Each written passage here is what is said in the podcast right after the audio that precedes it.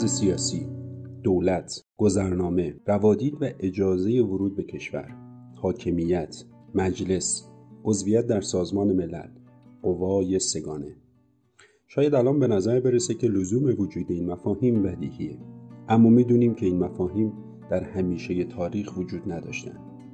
نسبت این مفاهیم با توسعه چیه؟ دولت و توسعه چه رابطه‌ای داره؟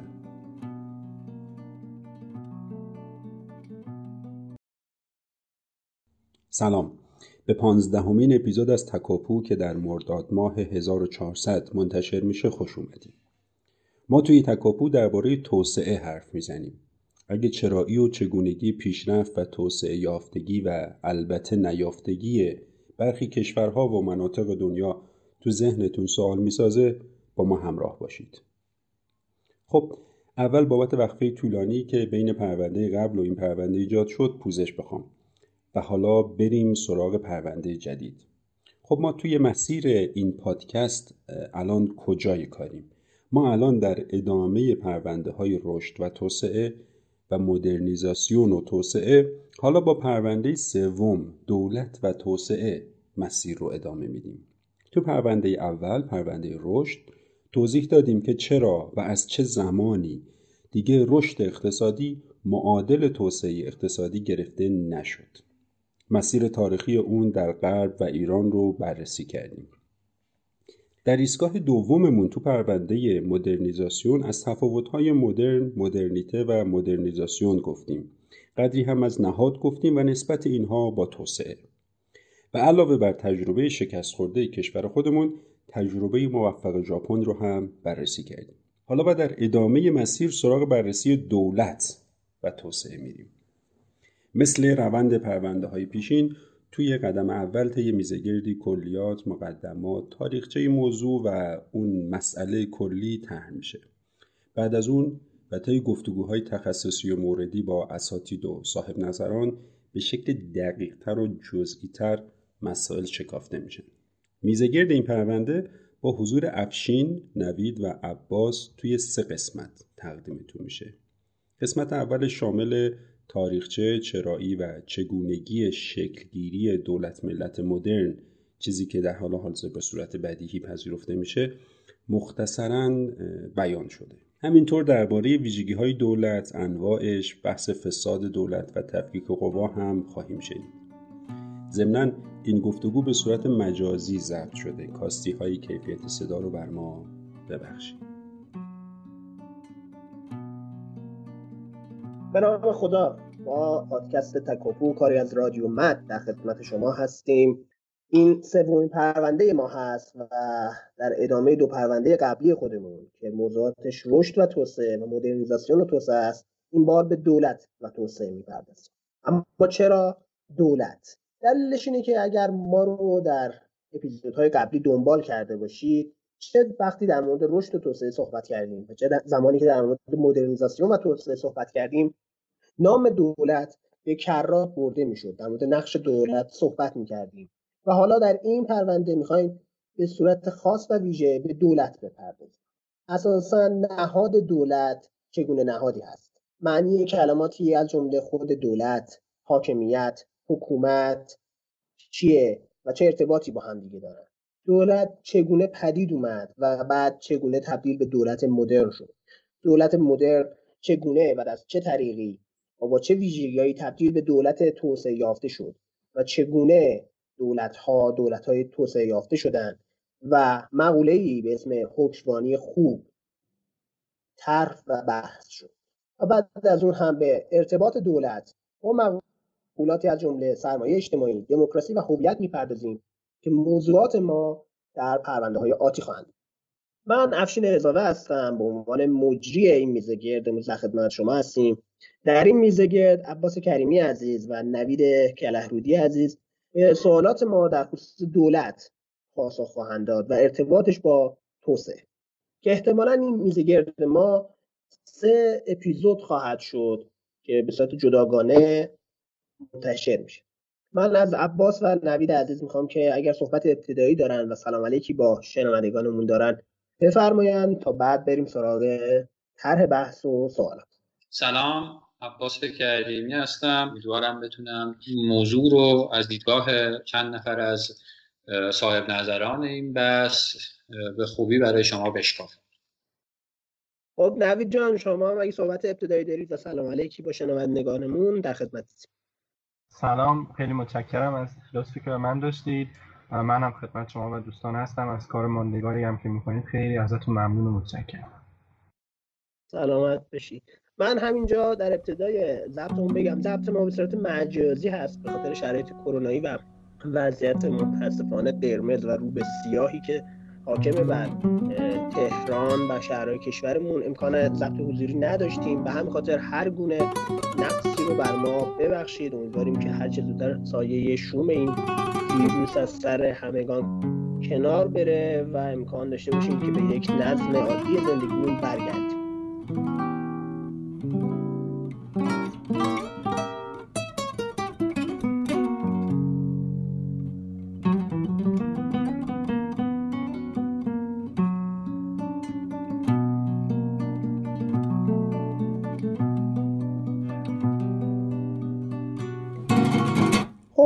من سال اول رو با نوید کلهرویی عزیز شروع میکنم که دانشجوی دکترای علوم سیاسی هست و ازش میخوام که برامون توضیح بده اساساً نهاد دولت یعنی چه، دولت چگونه به وجود اومد و بعد ما چگونه به مفهوم دولت مدرن رسیدیم، دولت مدرن، دولت ملت، حاکمیت و حکومت، و یه صحبت ابتدایی برای ما در مورد این موضوع داشته باشه.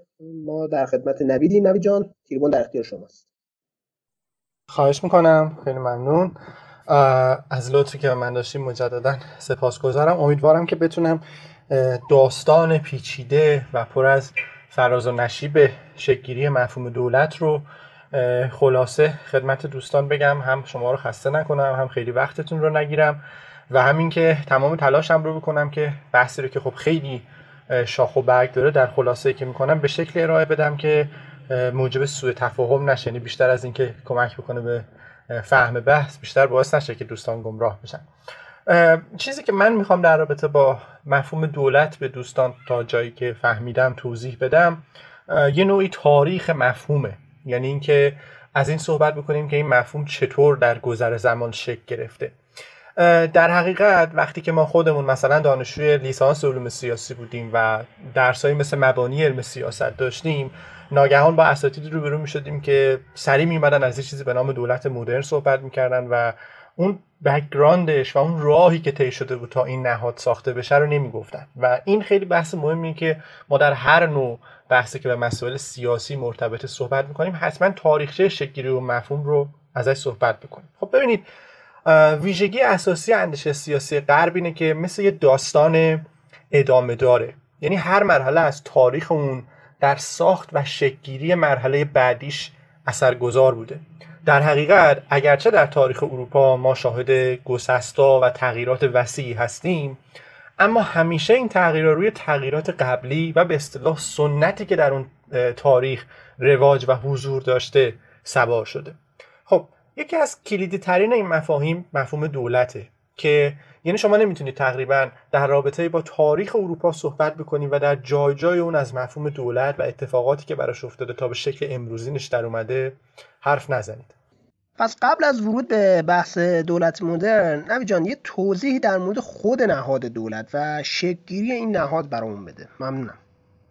من بحثم بیشتر متمرکز هست البته بر چگونگی شکل‌گیری دولت مدرن به خصوص در جهان مسیحی و اروپا، اما میتونم چند تا اشاره کوتاه به پیدایش نهاد دولت به صورت کلی در طول تاریخ بشر داشته باشن. البته نظریه ها درباره اینکه چرا اساساً انسان ها یک چیزی به نام دولت رو ساختن متفاوت و متعدده و میشه از جنبه های مختلف به این موضوع به اصطلاح نگاه کرد. خب به نظر میرسه که در زمان های بسیار دور انسان ها در مجموعه هایی پراکنده با همدیگه زندگی میکردند و یک جانشین نبودند و به مناطق مختلفی به اصطلاح سفر میکردند، کوچ‌نشین بودند یا هر چیزی شبیه به این و ویژگیشون در حقیقت این بوده که خب طبیعتاً به واسطه این نوع سبک زندگی چندان نیازی به عناصر نظم دهنده یا یک نوع اقتدار آمرانه نداشتند اما نظریه پردازان معتقدند که در گذر زمان و به واسطه زندگی مردم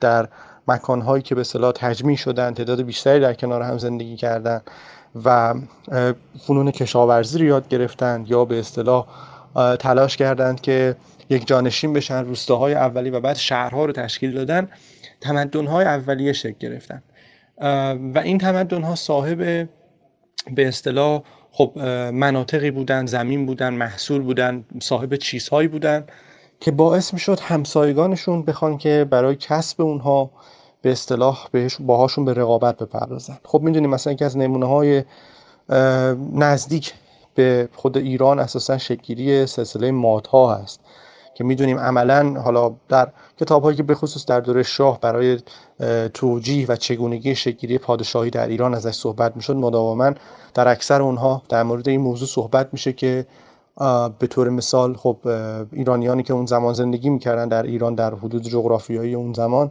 مداوماً مورد حمله همسایه‌هاشون قرار میگرفتن و بنابراین از زمانی به بعد تصمیم گرفتن که نوعی حکومت تشکیل بدن، قبول بکنند کسی رو به عنوان رهبری خودشون که به اصطلاح زمینه‌های اولیه یک دولت، البته نه به معنای مدرنش، رو بنا بگذار. این اون چیزی است که میشه به عنوان دولت‌های اولیه گفت که کاملا هم وظیفه‌شون حفاظت از منابع و منافع مادی و حفظ جان آدم‌ها بوده و بعضاً معتقدن که در گذر زمان همین پادشاه‌ها و افراد مجموعه‌ای از به اصطلاح اصول و تشریفات و ویژگی‌ها رو اساساً برای نهاد شاهنشاهی خلق می‌کنن تا به اصطلاح از اونها حفاظت و صیانت بکنه و به نوعی این پذیرفته بشه در جامعه که چنین نهادی لازمه. حالا این بین غرب و شرق تفاوت‌هایی وجود داره، اما به خصوص در جهان شرق باستان و به خصوص ایران باستان پادشاه کسی است که حکومت همزمان با پادشاه در حقیقت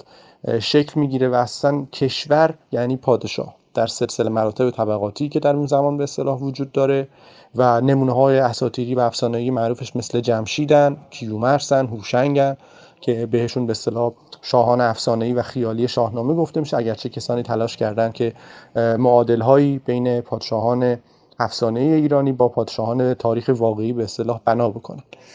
یه جور دیگه میشه به این موضوع نگاه کرد و اون همین هستش که انسان‌هایی که به اصطلاح تا قبل از تشکیل دولت به این معنایی که ما میشناسیم در کنار همدیگه زندگی می‌کردن، در آزادی مطلق به سر می‌بردن و اگرچه آزادی مطلق منافعی داره، اما به همون اندازه که خب شما مطلقاً آزادی، اون همسایه‌ت، اون انسان دیگه هم مطلقاً آزاده. بنابراین خطر این حجم از آزادی که در اختیار هر فردی باشه اونقدر زیاد بود که آدم‌ها به مرور پذیرفتن بخشی از آزادی خودشون رو به یک نهاد والاتری از بقیه آدم‌ها واگذار بکنن تا اون براشون در حقیقت ملاکی باشه برای تصمیم گیری در جامعه. بذارید من این شکلی مثال بزنم. فرض بکنید که به طور مثال شما یک چهارراهی دارید که هر طرفش مثلا چراغ قرمزی داره و شما باید پشت چراغ بایستید. خب ایستادن پشت چراغ قرمز شما رو خسته میکنه، ممکنه دوست نداشته باشید، ولی میدونید که اگر همین چراغ نباشه، همونقدری که شما میتونید با سرعت زیاد چهارراه رو طی بکنید، از اون طرف از سه طرف دیگه چهارراه هم میتونن به طرف شما با سرعت زیاد حرکت بکنن. بنابراین مردم این رو چیکار میکنن؟ مردم این رو بین خودشون و پلیس قرارداد میکنن که ما حاضریم از بخشی از آزادی خودمون بگذریم به شرط اینکه در حقیقت اهمیتمون به اصطلاح حفظ بشه. ریشه دولت رو باید در نهاد خانواده و نظام طبیعی دونست یا اون رو نوعی قرارداد و توافق جمعی تلقی کرد؟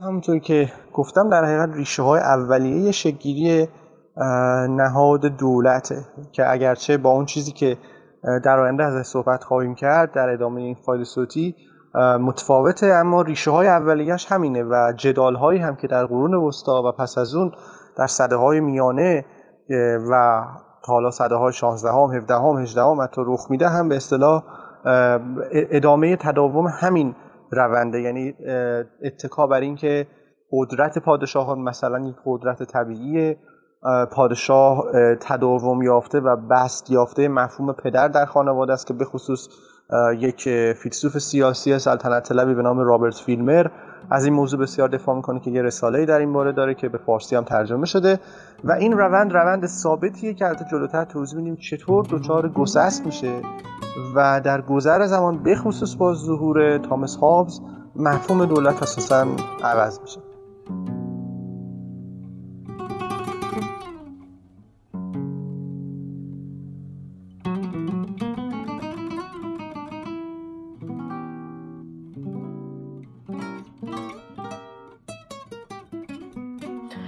خب نوید جان، برگردیم به بحث دولت مدرن. مفهوم دولت مدرن چطور تکوین پیدا کرد؟ در مورد مراحلی که این مفهوم طی کرد و اینکه ریشه هاش کجاست برامون نکاتی رو بگی، عالی میشه. اجازه بدید که من بحثم رو با یه جای خیلی به اصطلاح غریبی آغاز بکنم که شاید در نگاه اول ربطی به سوالاتی که شد نداشته باشه و یه خورده حوصله میخواد برای اینکه به اون سوالای مهمی که افشین پرسید در حقیقت پاسخ بدم و باید این مقدمات رو بگم تا خوب فهم بشه که داریم از چی حرف میزنیم. به خصوص این که مخاطب آگاه باید به این نکته در ضمن این بحث توجه بکنه که چقدر این راهی که من میخوام توضیحش بدم با راهی که آسیا و به خصوص ایران طی کرده متفاوت بوده، که البته بحث ما نیستش. خب یه مفهومی وجود داره به نام الهیات سیاسی. الهیات سیاسی اصطلاحی که یک حقوقدان معاصر قرن 20 به نام کارل اشمیت مطرح کرده. اشمیت به زبان ساده توضیح میده که تمام مفاهیم جهان مدرن ریشه های الهیاتی دارن. در حقیقت نسبت بین دو تا مفهوم سنت و تجدد از نظر اشمیت در تداوم این دو تا با هم دیگه، یعنی معتقده که این دو تا در تداوم با هم دیگه جلو اومدن. بنابراین از نظر اشمید اندیشه سیاسی مدرن فقط یه صورت جدید به خودش گرفته، در حالی که حمل کننده الهیات سیاسی و اندیشه سیاسی قدیم هستش. به طور مثال اشمید از یه عبارتی به نام مفاهیم آبستن استفاده میکنه و مثلا توضیح میده که اگر در اندیشه سیاسی و به اصطلاح الهیات ما یه مفهومی به نام خدای متعال داشتیم، بر سر این مفهوم در گذر زمان اتفاقی افتاده که حالا توضیح میدیم چیه، که امروز اون خدای متعال نمونه مدرن شده قانونگذار. وضع فوق‌العاده اگر مفهومی است که امروز در دولت مدرن داریم، این مفهوم در جهان گذشته بوده معجزه. بنابراین می‌خوایم در مورد اینها یه مقداری صحبت بکنیم. پس به نظر میرسه که ما باید بریم به یه دوره از تاریخ اروپا که بین دو تا نهاد خیلی مهم، البته نهادهای زیرمجموعی هم بودن ولی این دو تا اصلا مهم‌تره، بین دو تا نهاد خیلی مهم دعوا وجود داشته، کلیسا و شاهان اروپایی، و ببینیم اینا با هم چه ارتباطی داشتن و چه راهی رو طی کردن. خب می‌دونیم که اروپا دو تا تمدن بزرگ باستانی رو به خودش دیده، یونان باستان و بعد از اون امپراتوری روم باستان، که از زمانی به بعد با ظهور حضرت مسیح و دین مسیحیت همزمان میشه. مدت‌ها با اون می‌جنگه، بعد از مدتی اون رو به عنوان دین رسمی قبول میکنه و البته یه زمانی هم میرسه که امپراتوری روم رو به زوال میره و تقریبا نابود میشه. خب توی شرق و غرب این قلمرو بزرگ امپراتوری دو تا اتفاق میفته. تو شرق این امپراتوری حکومت مسیحیت بیزانس شکل میگیره. به تدریج سنت‌های دینی وارد تعیین هنجارهای سیاسی میشن. ولی تو غرب یه دنیای کاملا متفاوتی وجود داره. اونجا در خلأ وجود یه حکومت مرکزی قدرتمند، قبایل ژرمن رسوم قبیله‌ای خودشون رو جایگزین اون امپراتوری بزرگ میکنن که از بین رفته بود.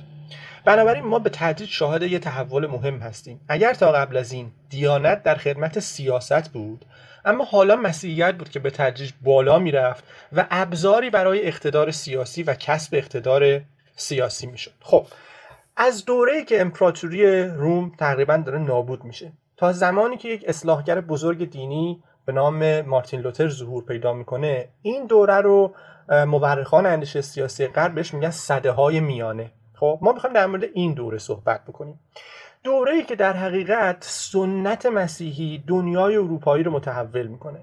شاید برای خیلی‌ها این سوال باشه که وقتی میگیم سنت یعنی چی؟ بذارید این سنت رو به اصطلاح تعریف بکنیم. سنت به عبارتی قول یعنی حرف، کلام، هر چیزی که بوده، و فعل یعنی هر عملی که توسط حضرت عیسی انجام شده رو بهش میگن سنت، که این سنت طبیعتاً به حواریون یعنی یاران حضرت عیسی رسیده. اینجا من میخوام از یه اصطلاحی استفاده بکنم که یک ایرانشناس معروف به نام هانری کوربن ازش استفاده میکرد. کوربن میگفتش که در اسلام شما با دایره های روبرو هستی که این دایره ها جایی بسته میشن. مثلا دایره‌ای داریم به نام دایره نبوت که با به اصطلاح ظهور حضرت محمد دایره نبوت بسته میشه و ما میگیم دیگه دین جدیدی به اصطلاح نمیاد. از همین اصطلاح استفاده کنیم، درباره مسیحیت صحبت بکنیم. دقیقاً مسیحیت راه متفاوتی رو طی می‌کنه. دایره فیض الهی در مسیحیت با کشته شدن یا رجعت حضرت عیسی به پایان نمیرسه، بلکه دایره فیض بعد از عیسی همچنان باز میمونه. یعنی چی؟ یعنی اینکه الهام وحیانی همچنان ادامه داره. پس مسیحیت دینی ناظر به حفظ اون چیزی که در گذشته بوده نیست، بلکه این باز بودن دایره راهو براش باز میکنه که دینی ناظر به آینده باشه. و سنت فقط قول و فعلی که در گذشته رخ داده نیست، بلکه سنت بس پیدا میکنه و خود سنت یه امانته، یه میراثیه که پایان ناپذیره.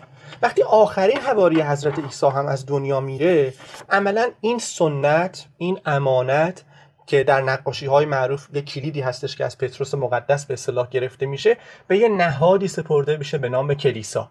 کلیسا در حقیقت جایی بوده که میگفتن مسیح در اون اینکرنیشن کرده، تجسد کرده در حقیقت. حالا نهاد کلیساست که مسئول کشف بشارت برای مؤمن مسیحیه. کتاب مقدس دیگه در اختیار کلیساه و ارثی است که از حواریون به اون رسیده. کلیسایی که امانت داره وحی، مرجع و مفسر دائم و زنده تعلیمات مسیحه و اون رو تعلیم میده. یه اتفاق مهمی از نظر سیاسی اینجا میفته. با این تفسیری که از کلیسا میشه، انجیل و هر نوع عمل مقدس و مذهبی بدون پیوند با نهاد کلیسا اساساً معنا نداره. شما نمیتونی مستقل از نهاد کلیسا یک دیندار باشی و به رستگاری برسی و طبیعتاً روح القدس و فیض الهی و وظیفه رستگار کردن شما بر عهده کسیه که اختیار کلیسا رو بر عهده داره و اون کسی جز پاپ نیستش به اصطلاح. خب تو اوایل سده‌های میانه چطوری حکومت میکردن؟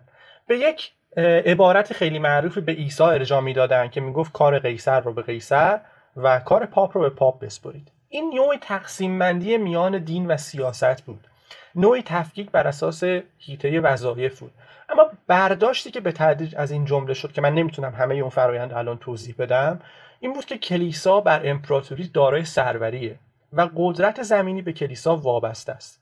استناد چی بود؟ خوب دقت کنین که در سراسر این بحث استنادات همش به متن مقدس میشه. میدونیم که خب داستان به اصطلاح سیب ممنوعی که حضرت آدم و حوا میخورن و اینکه خدا اونها رو تبعید میکنه به روی زمین خیلی معروفه.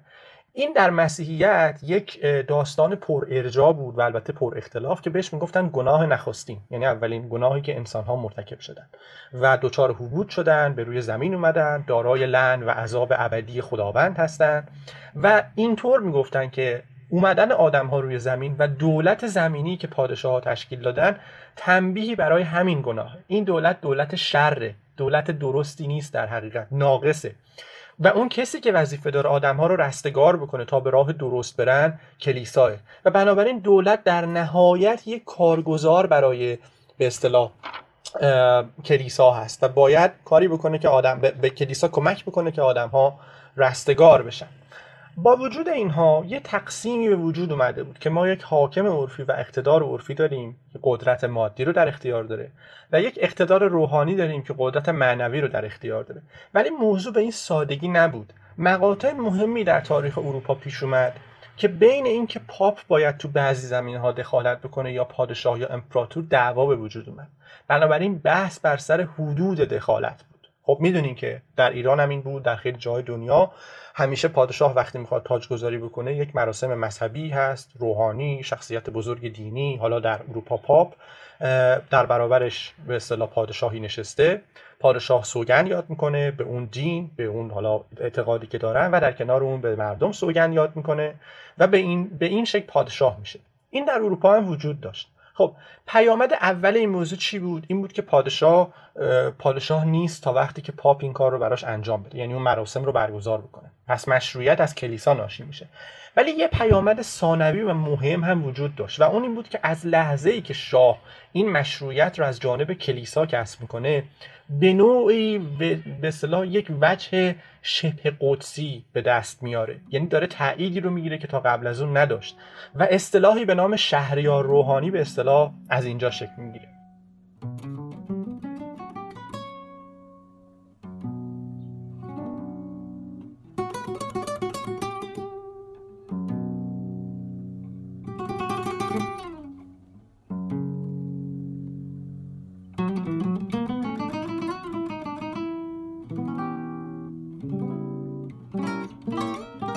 پس در واقع باید ریشه های مفهوم دولت مدرن رو در بحث اختلاف بین پاپ و پادشاه و دعوا بر سر تعیین منشأ مشروعیت جستجو کنیم. خب چه کسانی بازیگران اصلی این نبرد مشروعیت بودن؟ تو این دوره از تاریخ اروپا ما چند تا گروه داریم که مدام با هم دعوا میکنن.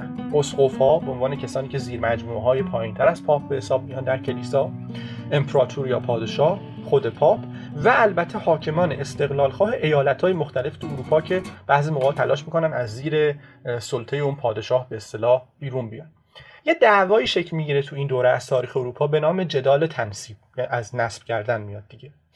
اینا بر مبنای حقوق رومی چی میگفتن؟ استدلال میکردن. میگفتن که هر کسی که داره پول کلیسا رو تامین میکنه و داره از کلیسا حفاظت میکنه که طبیعتاً شاهه، باید حق نسب هم داشته باشه.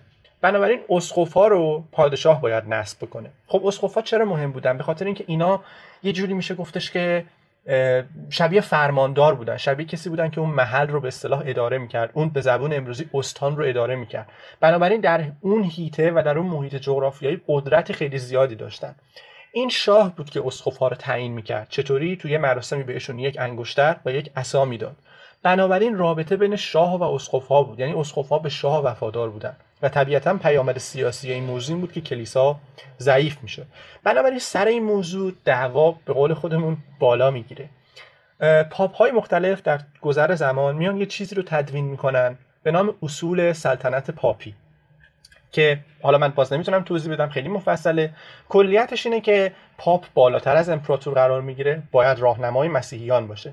در مقابلش باز خیلی جالبه، خود پادشاه‌ها هم به همون متون مقدس استناد میکنن ولی یه برداشت دیگه‌ای ازش دارن و اونها هم دفاع میکنن از حق خودشون که ما بالاتریم یا این حقوق عرفی به اصطلاح به ما سپرده شده.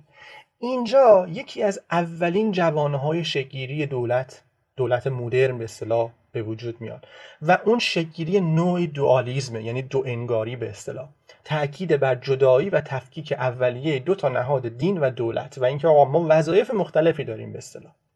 نظریه‌ای وجود داشت و که در این دوره ازش استفاده می‌کردن به نام نظریه دو شمشیر. دو شمشیر چی بود؟ می‌گفتن که دو تا شمشیر از عیسی به ارث رسیده، یکی برای حکومت عرفی، یکی برای حکومت کلیسایی به اصطلاح، برای اداره امور مثلا مذهبی و کلیسایی.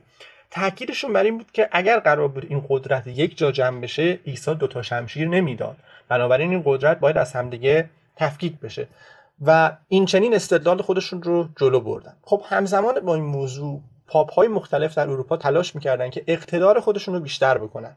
بنابراین اسقف‌ها بیشتر از قبل احساس خطر می‌کردن و باز به پادشاه‌ها بیشتر نزدیک شدن. خب این دعوا ادامه پیدا می‌کنه تا به اصطلاح فرسایشی میشه. دیگه نمیدونستن باهاش چی کار بکنن. مصالحه‌ای میکنن و عهدنامه‌ای رو امضا میکنن به نام عهدنامه ورمز. عهدنامه ورمز چی بوده؟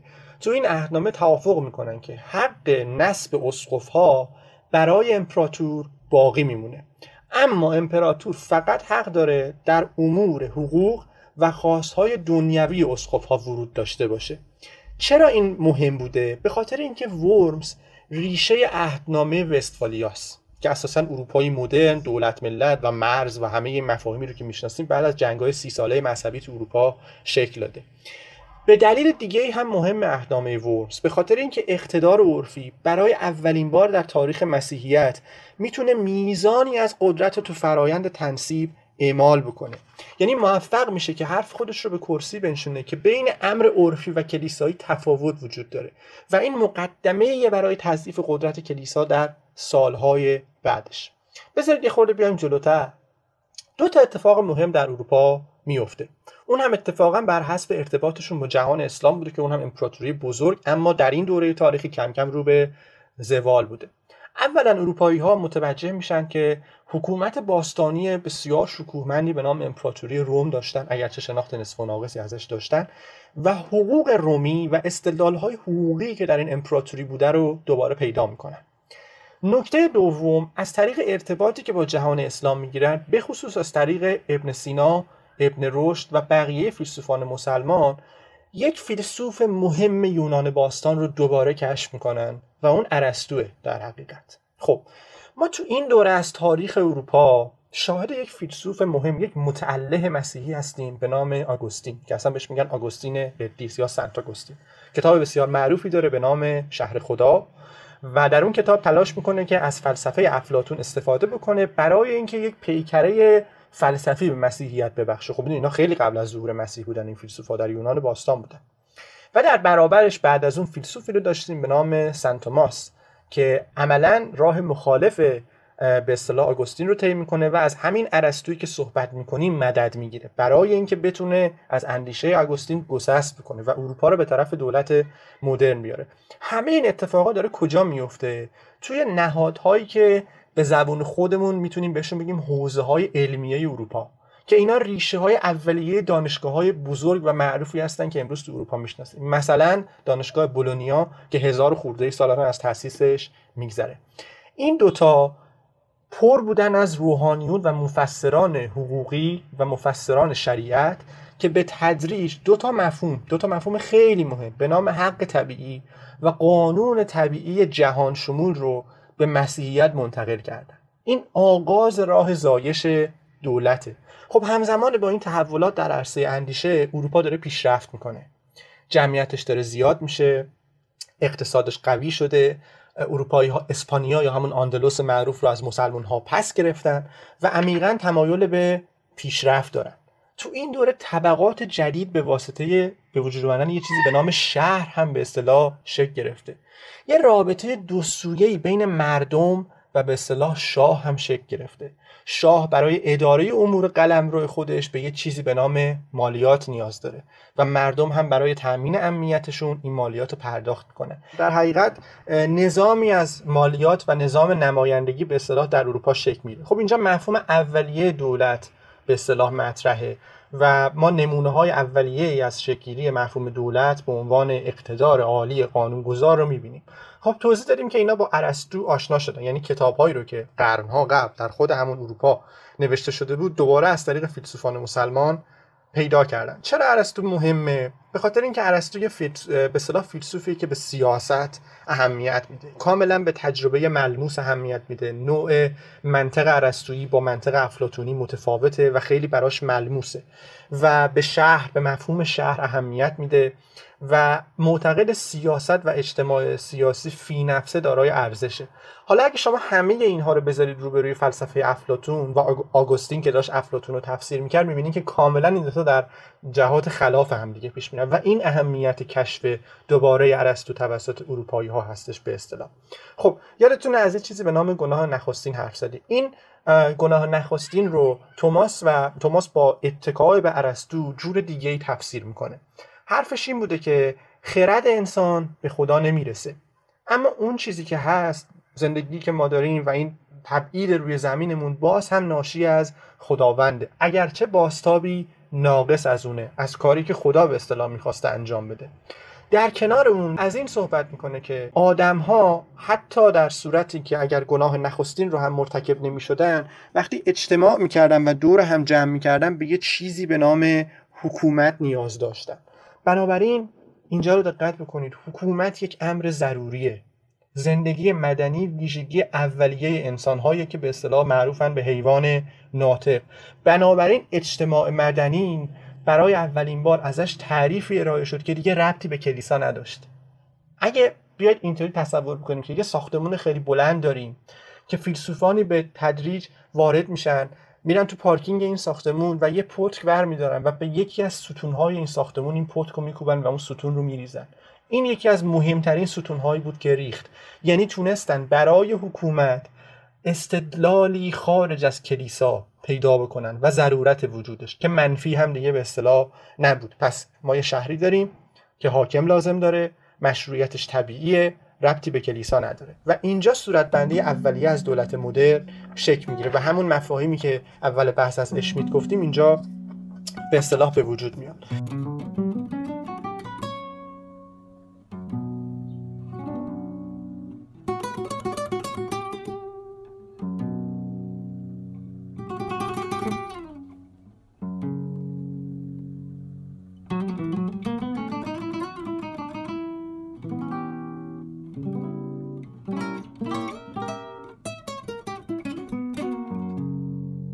پس میتونیم اینجا نتیجه بگیریم که منشأ جدیدی برای مشروعیت و حاکمیت پدید میاد، منشأی خارج از کلیسا یا حق طبیعی شاهان، مفهوم حاکمیت مردم. خب اگر ممکنه نوید جان در مورد پیوند دولت مدرن و حاکمیت مردم برامون بگو و اینکه خواهشاً یه برای شنوندگان عزیز ما هم روشن کن که بین استیت یا دولت با حکومت و حاکمیت چه تفاوتی وجود داره، و چون ما تو فارسی ظاهرا اینها رو به معنای دقیقشون به کار نمیبریم، اگر میشه در این باره هم یه توضیحاتی به ما ارائه بده. ما با یه چیزی به نام حاکمیت مردم روبرو هستیم، حاکمیت مردمی که از اینجا به بعد معیار قدرت سیاسیه، یعنی قدرت سیاسی معیارش اراده اکثریت انسان هاست. نظام نمایندگی بر اثر این استدلال شکل میگیره. بنابراین نگاه کنید هر چی جلو میایم استدلال کاری میکنن که کلیسا ضعیف میشه، کمک میکنن به شکل گیری یه چیزی به نام دولت مدرن به اصطلاح. خب این را تداوم پیدا میکنه تا زمانی که به اصطلاح سه تا فیلسوف مهم در اروپا ظهور میکنن، بیکن، دکارت و هابز، که ما به اون دو نفر کار نداریم. به عنوان کسی که پایه‌گذار دولت مدرن به یک معنا ما با هابز کار داریم. استدلال هابز خیلی مهمه در شکل‌گیری دولت مدرن. هابز استدلال میکرد که پادشاهی الهی و حکومتی که دینی و الهی باشه به اصطلاح تا زمانی که به اصطلاح مسیح رجعت بکنه ممکن امکان پذیر نیستش. بنابراین ادعای پاپ مبنی بر اینکه من حاکم زمین هستم وجه شرعی نداره. پس خب مسیح که نیست، اینم که حکومتش مشروع نیست، پس فقط چه مدل حکومتی میتونه مناسب باشه؟ فقط حکومت عرفیه. نگاه کنید همه این فیلسوفا دارن چیکار میکنن؟ دارن دریافت جدیدی از متون سابق ارائه میدن، از همون سنت ها، از همون متون، ولی با قرائت جدید. اینو بهش میگن گسست، گسستی که در عین حال در تداومه، یعنی اونا رو نفی نمیکنن بلکه برداشت متفاوتی ازش میکنن، اگرچه بعداً کسانی میان که از اونها عبور میکنن. جان لاک هم یه فیلسوف دیگه‌ای بود که به اصطلاح همین راه رو طی کرد و گفت اگر حقیقتی هست آدم میتونه ذهنش رو به کار بگیره و اون حقیقت رو بشناسه. بنابراین وحی از نظر لاک منبع شناخت نبود، چون ما توان درک معرفتی بالاتر از اون چیزی که انسان‌ها دارن به اصطلاح نداریم. همه اینا نگاه کنید دارن یه برداشت متفاوتی از مفاهیم دینی ارائه میدن که کلیسا و استدلال‌های سابق اون رو ضعیف میکنه. پس در گذر زمان دیگه در درجه اول شهروند بودن یه آدم مهمه و مؤمن بودنش در درجه دومه. اول آدم شهروند تحت سلطه پادشاهه و بعد براش به اصطلاح پاپ و حاکمیت کلیسا مهمه. خب حالا میخوایم جواب بدم که مفهوم حاکمیت چیه، چیزی که افشین پرسید. ژان بودن یه جواب خاص خودش رو میده. چرا مهمه؟ به خاطر اینکه اولا بودن اولین کسی که از مفهومی به نام حاکمیت صحبت میکنه به جای ولایت مطلقه پاپ. دوما تاکید میکنه و استدلال‌هایی میکنه که من وقت ندارم توضیح بدم که سیاست بحثی مستقل از شریعته. و نکته سومش که خیلی مهمه، برخلاف همه کسایی که قبلش بودن برای اثبات حرفش اصلا به نص یعنی متن دینی استدلال نمیکنه، کاملا جدای از متون دینی صحبت میکنه. خب بودن میگه حاکمیت سه تا ویژگی داره، یک بارچه است، مطلق، تجزیه ناپذیره. برای کسی بپرسه حاکمیت یعنی چی باید به اینها اشاره بکنیم. بودن از ارسطو هم که گفتیم همه این داستانها رو به پا کرد به اصطلاح گذر میکنه و میگه سعادت وظیفه حکومت نیست، وظیفه حکومت اینه که امنیت رو تامین بکنه و قدرت از هر چیزی به اصطلاح مهمتره. حاکمیت کارش فرمان دادنه، حاکمیت همیشگیه، حاکمیت مطلقه. و پادشاه مثل ناخدای کشتی، مثل ناوبر کشتی، نمیشه که نباشه و نمیشه که قدرتش رو با کسی از جمله کلیسا تقسیم بکنه. اینجا میخوام اون سوال دیگه افشین رو جواب بدم. ببخشید گفتم طول میکشه تا برسیم به اینا. این که بین استیت و گاورمنت چه فرقیه و اینکه چرا تو کشور ما این دوتا واژه اشتباه ترجمه شده. ببینید از نظر بودن حاکمیت استعفا نداره، حاکمیت تموم نمیشه، حاکمیتی امر دائمیه و از زمان فراتره. اصطلاحی در فرانسه وجود داشت میگفتن پادشاه مرد زنده باد پادشاه. میگفتن حاکم دو تا جسم داره، جسم لطیف و جسم کثیف. جسم کثیف منظور به فرد پادشاه، مثلا چه میدونم لویی 16. جسم لطیف منظور به نهاد پادشاه، یعنی منظور به استیت. این با اومدن و رفتن آدما از بین نمیره، این همیشه باقی میمونه و در حقیقت پادشاه جسمی در قلمرو دولته. پادشاه میمیره اما کشور باقی میمونه. بنابراین استیت بالاتر از گاورمنت قرار میگیره.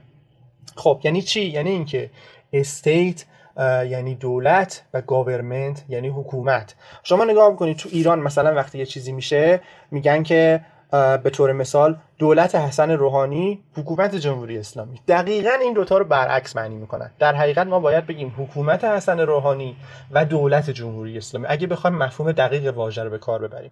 به عبارت دیگه گاورمنت بازوی اجرایی استیته و این اشتباهی که در طول تاریخ در کشور ما وجود داشته. خب همزمان با این مفهوم دولت مفهوم ملت هم شکل میگیره. چرا؟ به خاطر اینکه اروپایی‌ها از یه دوره به بعد دیگه نمیخوان تحت سلطه پاپ باشن و نمیتونن بپذیرن که مثلا یک کسی که تو اسپانیاست نمیتونه بپذیره که یک پاپی مثلا در ایتالیا بر اون حکومت بکنه و همه اینا زیر مجموعه اون باشن. بنابراین اینها چیکار میکنن؟ اینها میان به پادشاهانی که درون مرزهای خودشون بودن اتکا میکنن، حکومت‌های ملی شکل میدن، برای خودشون مرز تعریف میکنن، اقوامی هستن، زبون‌هایی دارن و البته با تاریخ متفاوتی ملت‌ها رو هم به اصطلاح شکل میدن و عهدنامه وستفالی هم که ازش صحبت کردیم نقش مهمی داره. من دارم به آخر بحثم نزدیک میشم. بذارید که بگیم نظریه پردازان علوم سیاسی با این داستانایی که گفتیم دولت رو چطوری تعریف میکنن. به تعریفایی که من میگم دقت بکنید. دولت مظهر رابطه قدرت و حاکمیته. مهمترین نماد دولت توان و انحصارش برای اعمال قدرته. پس بذارید اینطوری بگیم قدرت منبع دولته، حکومت نهادهای لازم برای اجرای اون هستن و خود سیاست یعنی مجموعه اعمالی که دولت اعمال میکنه برای به ثمر رسیدن اقداماتش. و گفتم دیگه استیت و گاورمنت فرقشون اینه که اون یکی بازوی اجرایی این هست به اصطلاح. خب اقتدار دولت در دوران مدرن هم تقسیم ناپذیره. این میراثی که ما از بودن داریم. دولت نماد مصلحت عمومیه.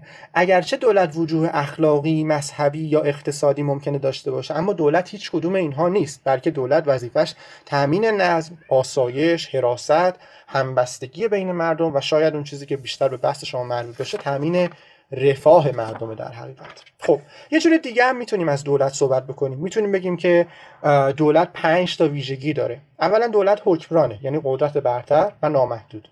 دوما قدرت عمومیه یعنی جزء نهادهای خصوصی در جامعه به حساب نمیاد، بنابراین به منافع جمع توجه میکنه، ضمن اینکه باید حافظ منافع تک تک افراد هم باشه، مشروعیت داره، وسیله سلطه است و به یه سرزمین و مرز خاصی محدوده. خب بذارید بحثمون رو جمع‌بندی کنیم.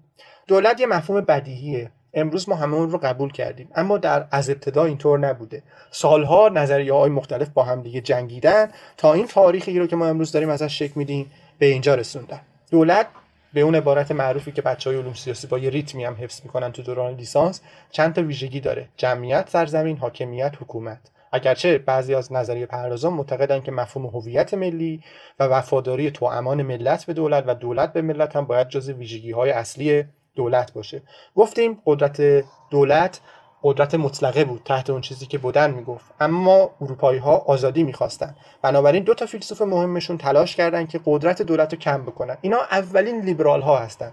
دقیقاً واژه اینجا همینطور معنی میشه، یعنی آزاد کنندگان جامعه و اقتصاد از قید حکومت مطلقه. و بعداً به اصطلاح می‌بینیم که هر کدوم اینها استدلال‌هایی می‌کنن که ما امروز می‌رسیم به دولت کنونی، قانون اساسی، مفهوم نظام مشروطه، اینکه درست قدرت یکپارچه است اما برای اینکه فاسد نشه باید تقسیم بشه، بنابراین مفهومی به نام تفکیک قوا شکل می‌گیره و به اصطلاح این فرآیندی که ما امروز اون رو می‌شناسیم و داریم مشاهدهش می‌کنیم. و همونطور که می‌دونید نظریه‌های متأخر دولت‌ها رو تقسیم می‌کنن به اینکه دولت باید داروغه باشه، یعنی در امور کمی دخالت بکنه، دولت تمامیت‌خواه یا دولت گسترده که در همه امور شهروندان دخالت می‌کنه که نمونه چپش دولت استالین و اتحاد جماهیر شوروی هست و نمونه راست و فاشیستی و نازیستی اون دولت هیتلر هست و دولت‌هایی که به اصطلاح بهشون میگن دولت‌های آزاد مثل اون چیزی که در ایالات متحده، انگلستان و کشور اروپایی رایجه و البته نقدهایی هم که همیشه از سوی چپ‌ها به خصوص مارکس متأثر از هگل البته با تفاوت‌هایی به مفهوم دولت انجام می‌شد.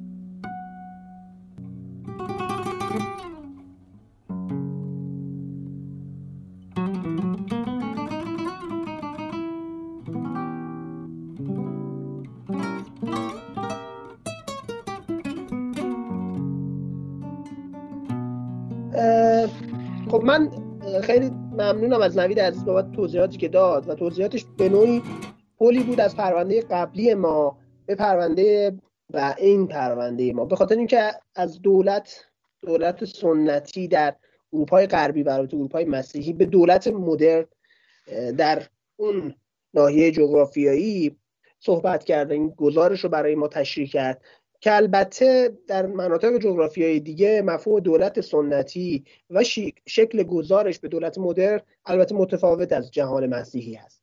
اما خب امروز دولت مدرن به نوعی آن چیزی هست که در جهان مسیحی به وقوع پیوست.